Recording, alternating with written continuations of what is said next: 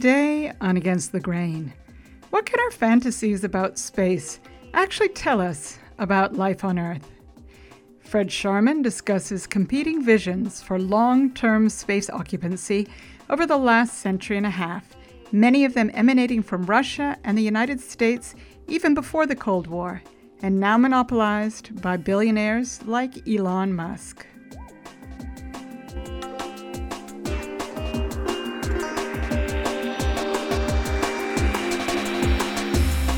From the studios of KPFA in Berkeley, California, this is Against the Grain on Pacifica Radio. I'm Sasha Lilley.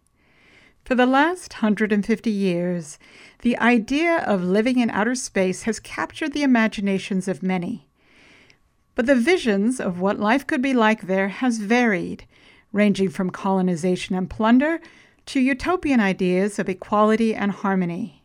While some of these notions have appeared as science fiction, Others have come from the scientific establishment, although my guest says the line between the two is blurry. Fred Scharmen teaches architecture and urban design at Morgan State University in Baltimore. His latest book is Space Forces A Critical History of Life in Outer Space, which is published by Verso. Fred, how far off are we from living in outer space? How hospitable is space to human habitation? Well, almost everything about space is is dangerous to humans and human bodies. Um, it's filled with radiation, cosmic radiation, and periodic sort of bursts of other even more deadly stuff from solar storms. It's of course a vacuum. There's no air there. We have to bring everything we need to breathe, everything we need to eat, everything we need to drink with us. Um, and there's no um, variety and change on the scale that we we like to see on Earth. We don't have seasons, you know, in space in the same way. We don't have uh, morning, noon, and night. Uh, we don't have even gravity. You know, doesn't pull at us the same way that the gravity of Earth does. So everything about this environment is unfamiliar and, you know, frankly, can be a little scary and definitely deadly. And yet, of course, that hasn't stopped people from attempting to explore space, either physically or in the mental landscape. And before we get into some of those visions, can you remind us how far off we are from actually living in outer space? Uh, although there's much fanfare about space exploration, and as you note, there's much popularity for NASA in this country. But in terms of humans' success in in venturing from this planet, how would you rate it so far? Oh, I think if we're talking about humanity generally, and if, if you, you know, we're using we to encompass the human species, I'd say we're doing pretty good. I mean, from where we're sitting in 2022, the International Space Station has been continuously occupied for over 20 years. So that means there's been at least a couple of humans in space for two decades now, for pretty much the entirety of the 21st century. And before that, there were just many, many sort of milestones that humans have ticked off over the past, say, you know, 70 years since the advent of the space race. So I'd say overall, you know, we're doing pretty well. Maybe not as terrifically well as some of the predictions from the middle of the 20th century would have had us by now, but not so bad. We'll talk in detail about some of the visions, but what would you say have if you were to characterize the main threads that have shaped the kind of notions that have appeared, especially in, in two countries which have been the central places for any conversation about exploring space, and that's Russia, later the Soviet Union, Russia again now, and the United States. How would you characterize the main currents that tend to shape the kinds of visions of space exploration that have predominated over the last century and a half? Yeah, I think there's a, at least four main threads we can pull out that um, that we see sort of running continuously through this this century and a half old history that the the book documents.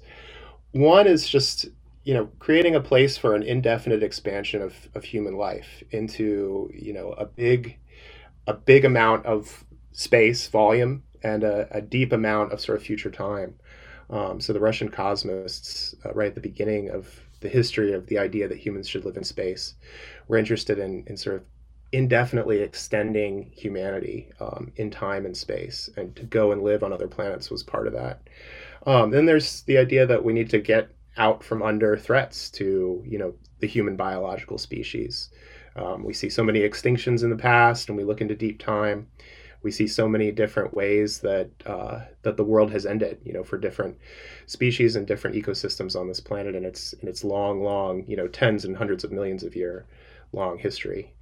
Um, you know, and then there's sort of national competition, which can range from uh, ideas about prestige and winning the space race, being the first American, the first person on the moon was American, which is really important to American identity in the 20th century.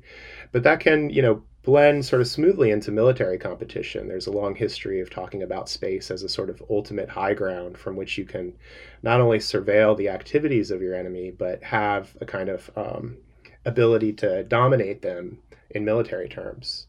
You know, and I think it's it's also important to remember that um, that we, you know, we humans, a lot of a lot of humans think about going to space because it's associated with this kind of ultimate adventure, exploration, and maybe with the the ability to imagine that we could find not only new worlds, but we could become new people, that new ways of, of social life and political life were possible in these other planets and these other worlds off of Earth. Right. So it seems that then, on the one hand, much of the visions about life off Earth uh, in outer space really have to do with actually a critique of society on Earth and problem solving for the the problems of Earth um, by projecting out into space. And then there are other ones which are about thinking about ways to live differently. And of course, those are not separate. And what you're arguing, and perhaps you could tell us a bit more about it, that we shouldn't look at any of these visions around outer space in a vacuum, that they are very much the product of the times and places that the ideas come out of. Yeah, I was really lucky to be able to borrow, um, with with permission, of course, a concept from um, anthropologist and sociologist Lisa Messeri, who talks about the idea of a planetary imagination as being a necessary component of how how we think about other worlds. How humans think about other worlds is deeply um, sort of tied up with with what we think about how the world we live in should be and how we imagine things that are possible. Um, and also, the planetary imagination is connected with um, sort of the question of what worlds are for in the first place. You know, why do we like why do we like Earth? Of course, Earth sustains us, and, and Earth uh, Earth is our home. Um, but we do so many things to Earth as a planet when we see it as just a set of material resources that sort of undermine, you know, the ability of it to provide for us as a home. So when we extend when we when we extend our ideas about how we should live into the future, and when we think about okay, how can we create new worlds from scratch? The question of what we think worlds are for in the first place comes right to the forefront. Let me ask you then about some of the earlier visions about outer space, which have to do with precisely what you mentioned this idea of what what worlds are for, what kind of societies do we want to live in, and how do we see ourselves within the societies. Can you tell us about the Russian cosmist philosopher Nikolai Fedorov, whose esoteric ideas were partially influenced by Thomas Malthus, who warned of catastrophic resource scarcity as the result of the population growth of the poor? Yeah, Fedorov is a really interesting character. Um, in the in the late 19th century in Russia. He was a librarian in Moscow and kind of a kind of an eccentric recluse, it seems. Um, although records of his daily life are spotty, coming down to us now. And he would he would write and he would release these pamphlets, and the, his ideas would be circulated by friends and followers. And one of the things that he was interested in asking himself and asking sort of society in general, as far as you know his his audience could reach, was what what were we doing all this sort of science and literature and culture for? So what was the what was the larger purpose to human life, and what was what would be the end game of the apparent advances that were happening in science and in politics and economics that he and others were observing? You know, there at the end of the 19th century, there was a lot of technological change, a lot of social change happening. So where was it all going? and um, Fedorov, you know, reached this like, I think it's it's a fairly kind of simple and in some ways obvious conclusion, but also like incredibly shocking and radical. He said that the ultimate goal of human life and science and culture should be the eventual bodily resur- resurrection of every human being who ever lived. And that follows along for Fedorov logically from you know medical science's ability to um, repair human bodies from injury, um, physicians' increasing uh, interest in sort of uh, bringing people back from the brink of death. He saw those trend lines eventually reaching a point where we could bring everybody back from every death, no matter how long ago. And so, of course, you know, he's proceeding sort of logically and rationally from this premise and asking, okay, well, where would they all live? Well, you know, that's what we see other things going on in technology that can help us expand human life into the cosmos.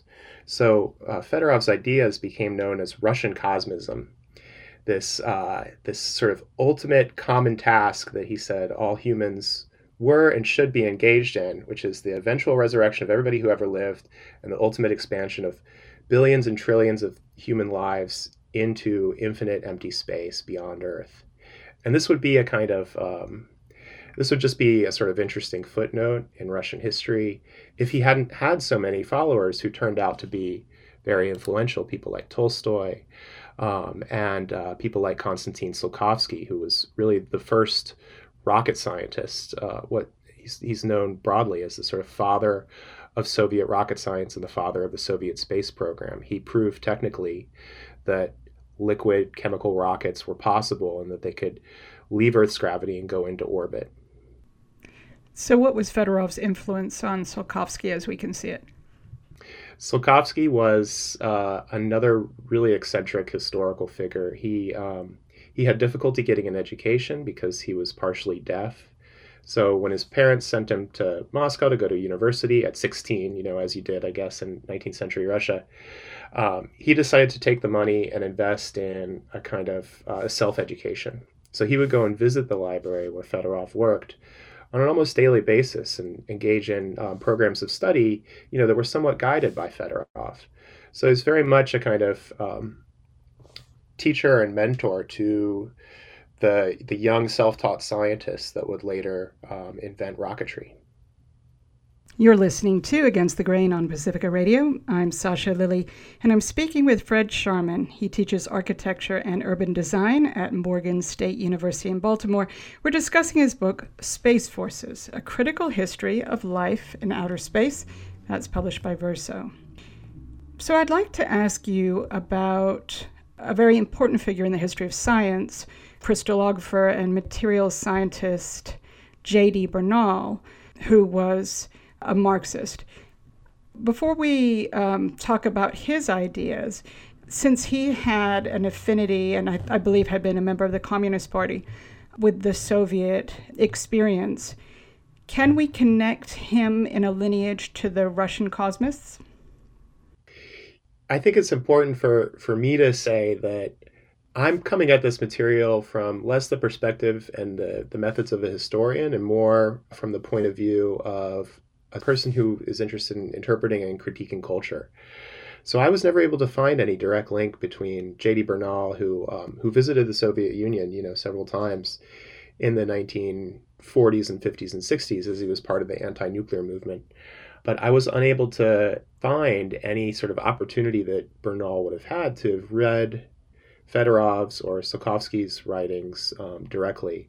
Um, Bernal doesn't seem to have been able to speak or write in Russian, and um, he doesn't mention, you know, or cite directly the influence of either of those two earlier writers or thinkers. But you know, he's in an intellectual territory that is to some extent glo- global. You know, all these people are reading um, writers like Jules Verne, you know, who's, who's translated into into pretty much every Western language at the time. So thinking about you know the future and technology and outer space and um, imagining new worlds would have been something that everybody was doing at the time. And certainly, you know, Bernal would have had friends of friends of friends of friends who were connected to this kind of milieu. So um, I don't know that it's necessary to draw a direct line. I think it's more interesting to just put, you know, some of these figures and thinkers and writers next to one another and see what we can learn from the resonance between them. And so, why do you include Bernal in this history? How does he present one vision of uh, life outside of the bounds of Earth? Bernal's a really important bridge figure for me because um, he, like Tsiolkovsky, was thinking about okay, well, do we really need to go and land on other planets in order to make these new worlds? Can we create, you know, new structures in free space, in, in, in their own orbits around Earth or around the sun, that could become friendly and hospitable environments for, for a human future? And Tsiolkovsky was thinking about these sort of giant greenhouses that spun for artificial gravity that would be constructed from material mined from the moon and from the asteroids.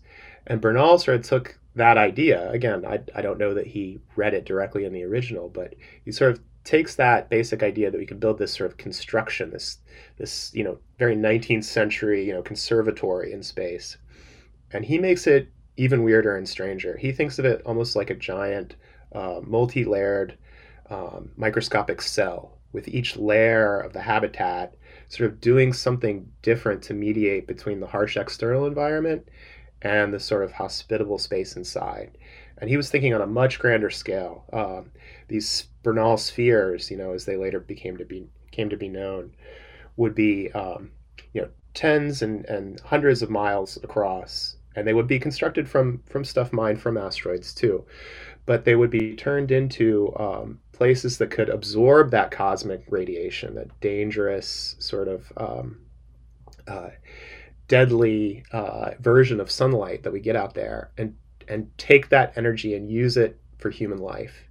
He was thinking more in biological and material science terms, which is natural to um, to the sort of sciences he was trained in, and also he was interested in. Um, you know, I think that that Bernal was interested in in other things that that became later essential to you know the the way that humans would care for one another in inhospitable environments, in dangerous environments. Bernal's work on space science took the form of, of pamphlets and especially a small book that he wrote in 1929 called The World, the Flesh, and the Devil An Inquiry into the Future of Three Enemies of the Rational Soul. And that's where he sort of lays out his program for these giant habitats in space. But his work as a scientist and his work as an advocate and public figure encompassed not only the anti-nuclear movement later in life, but um, early in his career, he worked with the British Army to um, to think about harm reduction during World War II.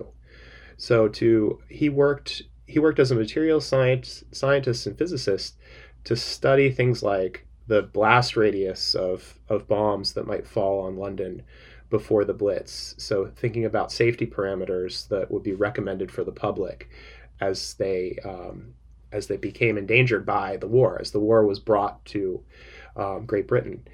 He helped design the D-Day invasion um, on the beaches at Normandy and elsewhere by studying the ground and um, really analyzing the characteristics of the territory that the invading forces would encounter, so that as few as possible of them would become mired in you know the soft ground of the beach.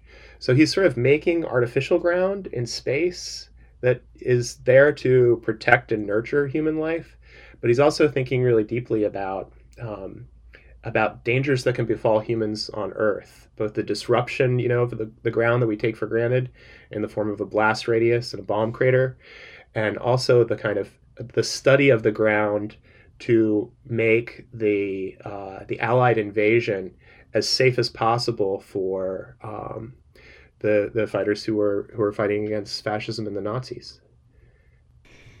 Well, in contrast to J.D. Bernal and those efforts during World War II, of course, there's Wernher von Braun.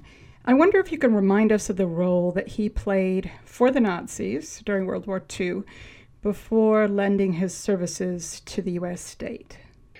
Von Braun is a figure that in American popular culture and in the American imagination has kind of literally been sort of uh, uh, washed away of all his of all his the sins of his past. And um, you know, we think of von Braun, or I remember von Braun, you know, as a kid, as someone who would appear on the Walt Disney show on, on, on Walt Disney's television shows that my grandparents had uh, clips of recorded on VHS tapes And so he was literally in your living room explaining to you, you know, how Americans were going to go to the moon and to eventually Mars and build space stations and all the things that were going to be possible in the middle of the 21st century. And he's doing this in the 1950s. So he's really sort of laying out a program for the space race um, to the American public via all this popular media, via Collier's magazine and the Disney show and a bunch of books that he put out. But von Braun's World War II career um, was literally sort of edited out of the uh, American pop culture memory by people in the army um, when they were invading um, Europe.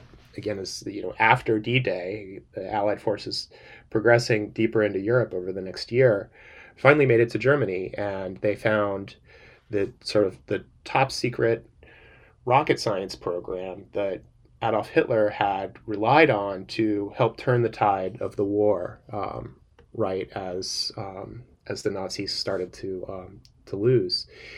He had uh, commissioned uh, these this he had commissioned this terror weapon, the V two rocket, um, which was the first human made object to make it out of the Earth's atmosphere and into what we now consider outer space. And that was designed by Wernher von Braun. And von Braun had been supported by Albert Speer and Adolf Hitler. Albert Speer's sort of Hitler's architect and logistics expert, and very much um, Wernher von Braun's mentor in the Nazi Party. Um, von Braun had been, along with you know several other scientists he was working on, asked to develop this rocket, and um, Adolf Hitler hoped that uh, the sort of the random bombardment of death from above um, would, like the Blitz early in the war, uh, demoralize England. So the V 2 was, because of its capability to go into space and come back into Earth's atmosphere, was able to be launched from Axis territory in continental Europe and land on London but the aim was terrible. This is you know really early rocket technology. So even though ostensibly you'd be aiming for a military target or a factory, um, it could really fall anywhere in the city or the suburbs. And the the salient sort of um, uh, aspect of the V2 was that it traveled faster than sound. So in books like Thomas Pynchon's Gravity's Rainbow, we really get a sense of the sort of surreal terror that resulted from trying to go about daily life in a city like London and knowing that at any point um, the last thing you would hear would be not even the the incoming sort of whistle of the missile um, headed your way, but the explosion, and it would already be too late. So von Braun was was sort of deeply implicated in the idea that the way to win a war was to have total domination over your enemy from a territory like space, and um, the the sort of tactics that the Nazis relied on to mass produce these weapons were also just completely horrific. More people died making the V2s at the end of World War II than were killed at the V2's impact sites in cities like London, and I think uh, also Rotterdam was impacted by the V2s. Nazi slave labor camps um, were places where over 20,000 people were worked to death to build von Braun's rockets. What was von Braun's vision for outer space? Well, I think again we've sort of edited out that period at the beginning of his career where he was a member of the Nazi Party and a member of the SS, a colonel in the SS. Um, and it's easy to sort of say, well, von Braun came to the United States and and he converted to evangelical Christianity and he embraced the American way of life and well, he did what he had to do when he worked um, to make rockets in Nazi Germany because this was his only opportunity to you know, be a rocket scientist was to make weapons for um, the Third Reich. But when you examine von Braun's career uh, with the U.S. military, the precursor agencies to NASA were mostly military during the first part of the Cold War and the space race. He's applying not just the same sort of scientific lessons he learned about ballistics and fuel ratios and aerodynamics, he's also applying you know the kind of ideology and methodology of the terror weapon. And he's using the fear of the terror weapon to make an argument for his own goals, which is to go to Mars and to build a space station. When he's pitching his ideas about space stations and Mars and you know as as popular culture had it at the time, the conquest of space, he's pitching them to the US military in explicitly military terms. He's saying that they should make sure that the American government was the first nation to build a space station because the space station could immediately be turned into a weapons platform, a place where from orbit, um, this now nuclear capable state could threaten implicitly or explicitly to bomb any city or any piece of territory at any time. So it's it's the same logic of the V2. It's the same terrible logic of the terror weapon that made people in London so sort of surreally afraid at the end of World War II, now taken to a global scale. Um, instead of a rocket that could fall in on your apartment building in London at any time, we have an orbital nuclear weapons platform that could, you know, implicitly destroy Moscow.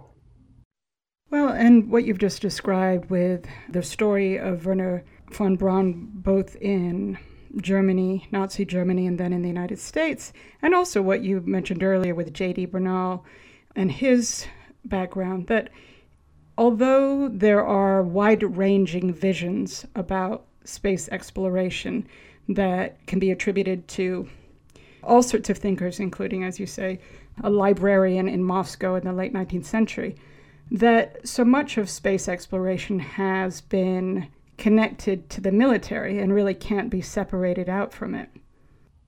Yeah, it's interesting. There's this sort of ambiguous or ambivalent relationship between um, space science and sort of global militarization that starts all the way back, you know, with the V two. To to create an intercontinental ballistic missile, you know, which is the the great melding of these two top secret science projects from World War II, the the the rocket, you know, from von Braun, and the nuclear warhead created by the Manhattan Project around the same time in the United States um, the intercontinental nuclear ballistic missile that, that comes out of the merger of those two technologies is really a spaceship. I mean, there's there's no other way to describe it. It relies on going out into space and coming back into Earth's atmosphere, and it goes way way higher than you know most of the places that humans occupy in space right now are at. The International Space Station is at like 250 miles up on average the intercontinental ballistic missiles go thousands and thousands of miles up and then back down.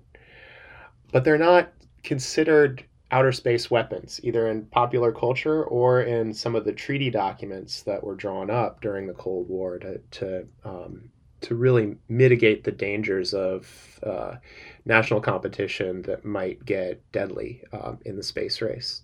The Outer Space Treaty, which was ratified, was, which was presented by the UN and, and ratified by um, the United States and the Soviet Union and several other countries starting in 1967, specifies that no weapons of mass destruction can be used or tested in space, that, um, that most military activity is forbidden in space, and that uh, claims to national sovereignty over territory are also against international law. So even though the United States space program was the first to reach the moon, and they planted, you know, a, an American flag there um, at the landing site of Apollo 11. That could not be considered an implicit or explicit claim on lunar territory on the part of the Americans because international law forbade it. And indeed, there was a lot of controversy over, you know, should we should we actually plant that American flag? You know, would that send the wrong message?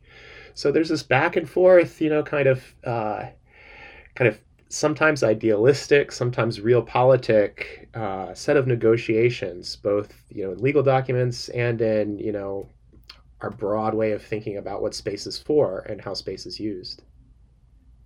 This is Against the Grain on Pacifica Radio. I'm Sasha Lilley.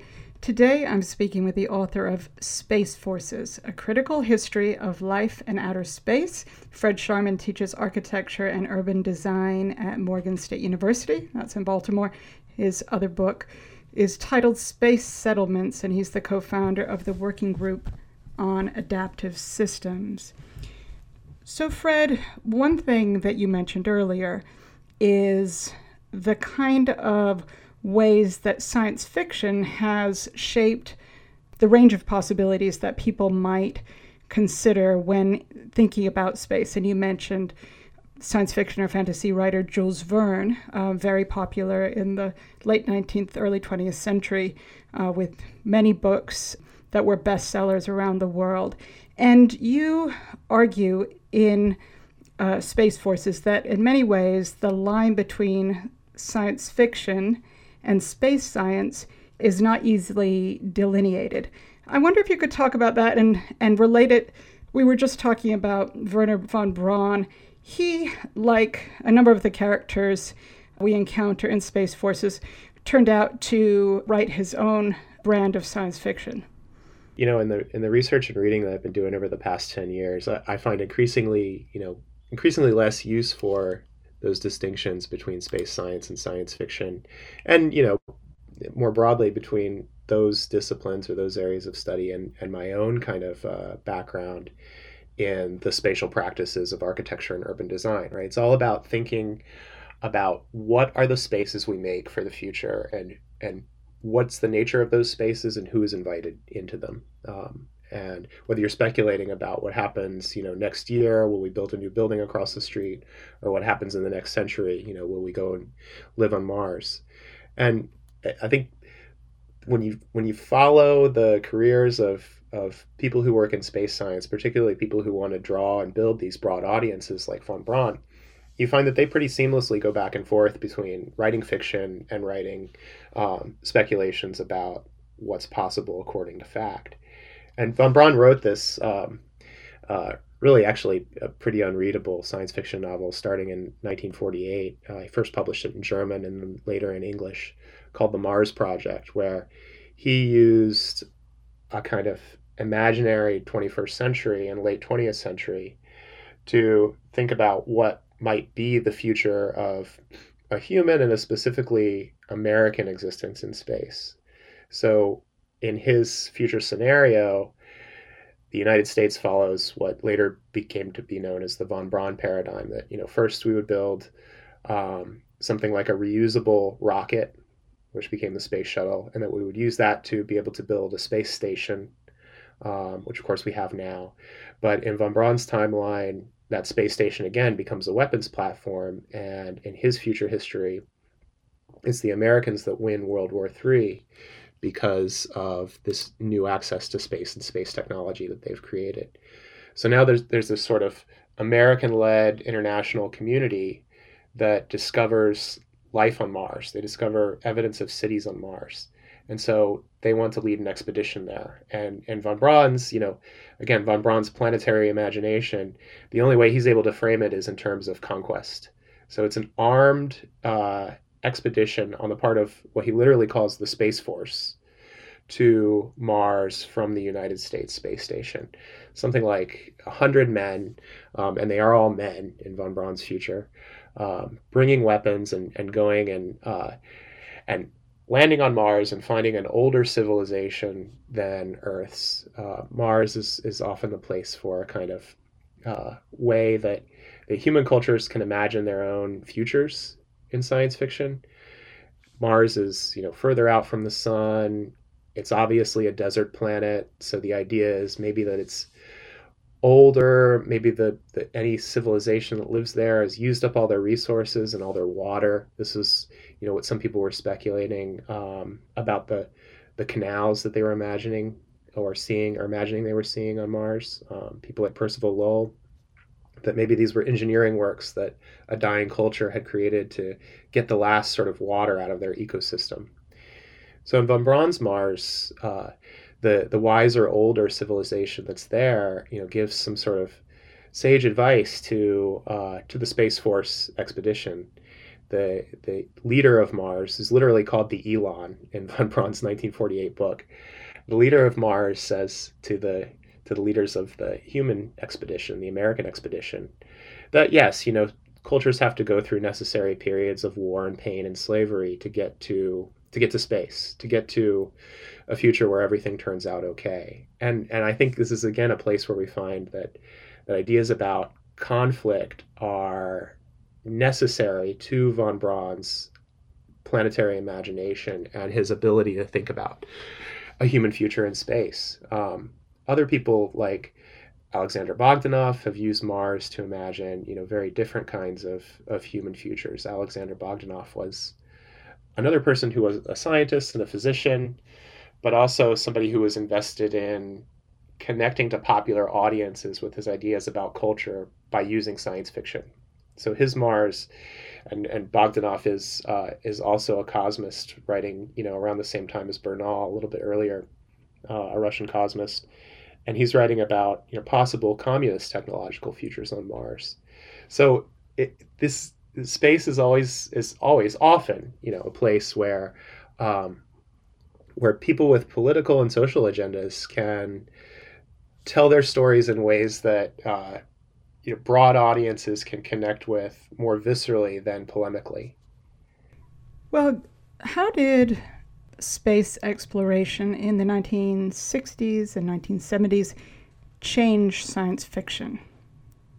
That's a good question. Um, for a long time in in the 1940s and 50s, you know, the kind of I'd say the primary mode of science fiction in uh, the United States and even in uh, in then Soviet Russia was a sort of hard SF mode. Um, so there was this sort of desire to to uh, demonstrate that the scenarios in your story were plausible. So, and this is this is part of a lineage that comes all the way from Jules Verne, where you have characters investing a lot of time and a lot of pages describing, you know, here's how the motor works, here's how the mixture of gases in the hot air balloon functions to keep it aloft for 180 days. Here's how, you know, we're able to um, to grow food or produce um, air, you know, once we get to space. That idea of plausibility uh, is at the forefront because you want to back up your sort of more radical speculations with hard science. And I think into the 60s and 70s, things start to get stranger. Um, Arthur C. Clarke is is one person who I'm really interested in in this regard, and he's another sort of bridge person between science and science fiction because he's a science fiction author, but he's also a frequent advisor to scientific societies. He's you know, popularly considered the inventor of the communication satellite in geosynchronous orbit, one of the first to propose that, and the idea of the space elevator that we could sort of hang a, a very strong cord from a geosynchronous orbit and have you know pretty easy, pretty cost-effective transportation up and down from Earth to space. So Arthur Clarke, you know, and he was a technical advisor on on films and books and things like that. But he's also somebody who's really invested in the strange and the weird. You know, his his essential um, sort of ideas that drive his scientific imagination are mysterious artifacts like the monolith on 2001 that seem beyond any plausible scientific explanation, right? A science that has gone so far into the future that it becomes, you know, and to paraphrase one of his popular formulations, indistinguishable from magic. So once you get into the 60s and 70s, this kind of strangeness starts to blend into the rationality of the science fiction imagination. Well, the 1960s and 70s were, of course, marked by great social unrest, not simply in the United States, but around the world. Countries that had been had been colonies of larger empires breaking free. And I wanted to ask you how an ethos of anti colonialism shaped some visions of space, which in earlier versions, space was sort of a place to colonize. And as you write, even the term space colony is used without often noting what the term implies, and a place of extraction. So during that time, what did contrary visions look like that were anti colonial and anti extractivist? this is another another aspect of these stories that that goes back into the 19th century. Um, Mars again is a place where um, where human fears about the future start to materialize. In H.G. Wells' War of the Worlds, Mars is the launching point for a group of technically advanced invaders that want to essentially come and colonize Earth. So there's the beginning of a kind of colonial anxiety that you can trace, where um, dominant cultures in the West start to worry, well, wow, if we have been able to um, to use technology to extend our reach and our economic and political influence all across the globe but the universe is bigger than the globe. So what if somebody someday, somewhere out there, does the same thing to us? So it's not really hard to, the subtext almost becomes text, you know, starting with H.G. Wells. And again, it's localized in possible futures projected onto onto Mars. And you know, once we find out there's probably almost no life on Mars, and there's probably almost no other life in the rest of the solar system. We push that further out into interstellar space, and we imagine aliens from other solar systems coming back to do to us what we've done to others. And again, in the 60s, you find, um, I think, utopian threads that take that anxiety and turn it back on itself in some ways. I'm really interested in parallel with Arthur C. Clarke um, to sort of bring in the work of the Strugatsky brothers, who were science fiction writers working in the Soviet Union beginning in beginning in the 1950s and into the 60s and 70s and 80s, pretty much um, contemporaries with Clarke. And they st- also started out in this sort of hard sci-fi mode, but as they developed their science fictional universe, they uh, they they introduced this principle of non-interference into the human future out in the cosmos. So there's an understanding in the work of the Strugatsky brothers, in particular, their their kind of noon universe timeline, which is really great. I highly recommend people seek that out. There's an understanding that, well, there's going to be difference that humans encounter once they leave the solar system. There's going to be not only cultures that are more advanced or less advanced, whatever that means, but cultures that are fundamentally different than ours. And that there's not just one timeline for the development of a civilizational future, like people were hoping was the case or afraid there was the case in the 19th and early 20th century. There's no sort of one end state or one story that a species, a tool using intelligent species follows. You're going to encounter all kinds of stuff out there. So the best sort of general rule is to not mess with anybody you find.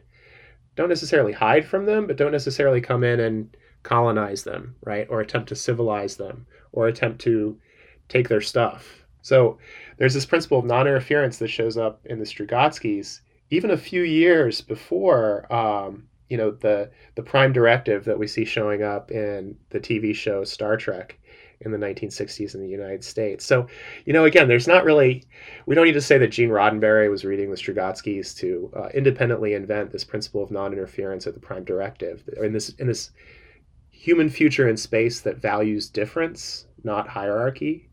But we can say that there were ideas like this in the air, and there were certainly that was certainly the case, you know, during these later phases of the Cold War, um, where the interference of empires into territories like Vietnam or Afghanistan was becoming sort of something that that public constituents were sick of. It was it was something that was that was getting a lot of pushback. So ideas about technological non-interference uh, alongside expansion and the the value that difference might have um, aside from any ideas about hierarchy, are really interesting to trace in science fiction through this time. I'm speaking with Fred Scharmen about his book Space Forces A Critical History of Life in Outer Space. This is Against the Grain on Pacifica Radio. I'm Sasha Lilley. Tell us about Princeton physicist Gerard O'Neill. What was his vision and his influence, including on the counterculture? Gerard O'Neill was, uh, was, as you say, a physicist teaching at Princeton in the 1960s and into the 70s. And he was he was an avid fan of science fiction. He was a Star Trek fan. He was reading Tsiolkovsky. He was reading J.D. Bernal. Um, and he began to realize, as somebody who you know is is in the heart of what we might call you know the techno-industrial complex at the time, an Ivy League university teaching a, a STEM you know uh, discipline, he began to see that during this turbulent period in Western cultural history, that technology and engineering and physics was kind of getting a bad reputation. That the participation of big science in you know the activities of empire and in global war uh, was not something you know that could escape critique anymore. And he saw this literally, you know, on his university campus as protests, you know, were tar- targeting physics students and engineering students and saying like, "Hey, you're complicit in in atrocities. You know, the science that you are developing is being used to make napalm, is being used to make weapons of mass destruction and terror that are being brought to the edges of empire to engage in colonial and militaristic atrocities. And he wanted to give his students a chance to, um, as he put it, work for the benefit of all humanity. So he introduced special topics into his into his freshman class, where um, groups of you know what he called the sort of best and brightest, and we can talk about that, um, were able to work on uh, important research that might uh, create new and better human futures. And of course, as a science fiction fan, he was really interested in going to space. So, uh, one of the projects that came out of his work with students in the 19 in the late 1960s was a sort of a program of activities that would make Bernal's kind of speculation about these giant spheres in space would make them more technically feasible. He started to inventory, you know, what what sort of material could we actually get from the moon and from the asteroids? What would, you know, why would we build these cities in space in the first place? What would the people who live there be engaged with? What would they be doing? Why would they go there and how what would their daily work be?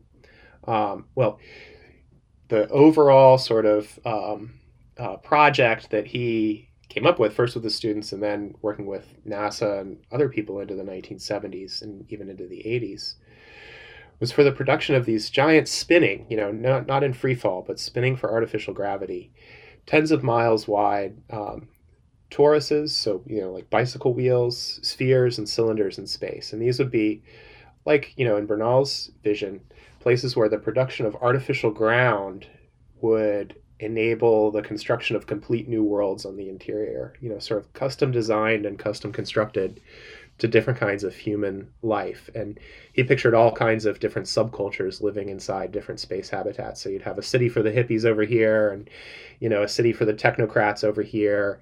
And there would never be that kind of conflict between cultures that he was seeing on college campuses in the 1960s if you just give everybody their own little pocket world.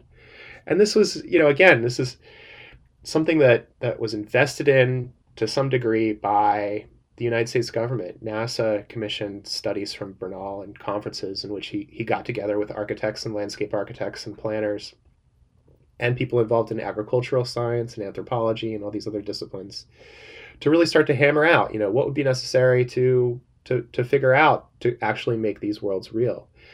And this was during the during the 70s at least, you know, part of what a lot of people hoped would be the long term project for NASA after Apollo, after we've achieved this milestone of landing a human on the moon. What would be the sort of next big goal? Well, it would be permanent human inhabitation. Again, you know, probably permanent American human inhabitation um, out in outer space.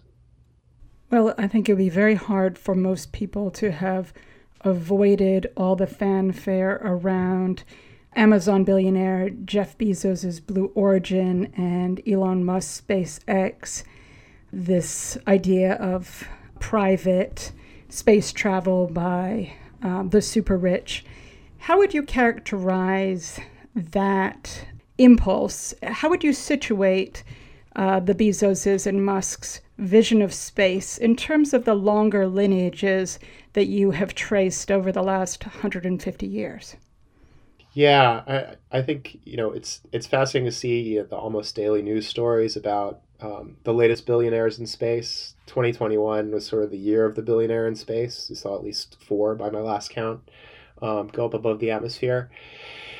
But I think that as you know a set of stunts maybe that, that captures the headline is we should regard that as a little bit of a distraction if we're really paying attention to some of the bigger pictures involved because beyond you know beyond a kind of uh, uh, desire to create space tourism or um, you know publicity heavy events like sending you know Captain Kirk, William Shatner to space like Jeff Bezos Blue Origin launch did um, back last fall.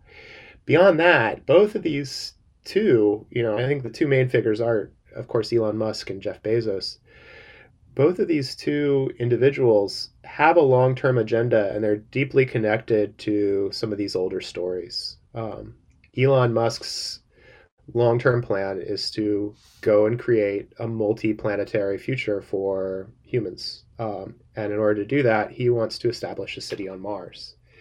And Elon's sort of step by step um, itinerary is a lot like the Wernher von Braun paradigm. You know, not that Elon Musk is a secret Nazi or anything like that.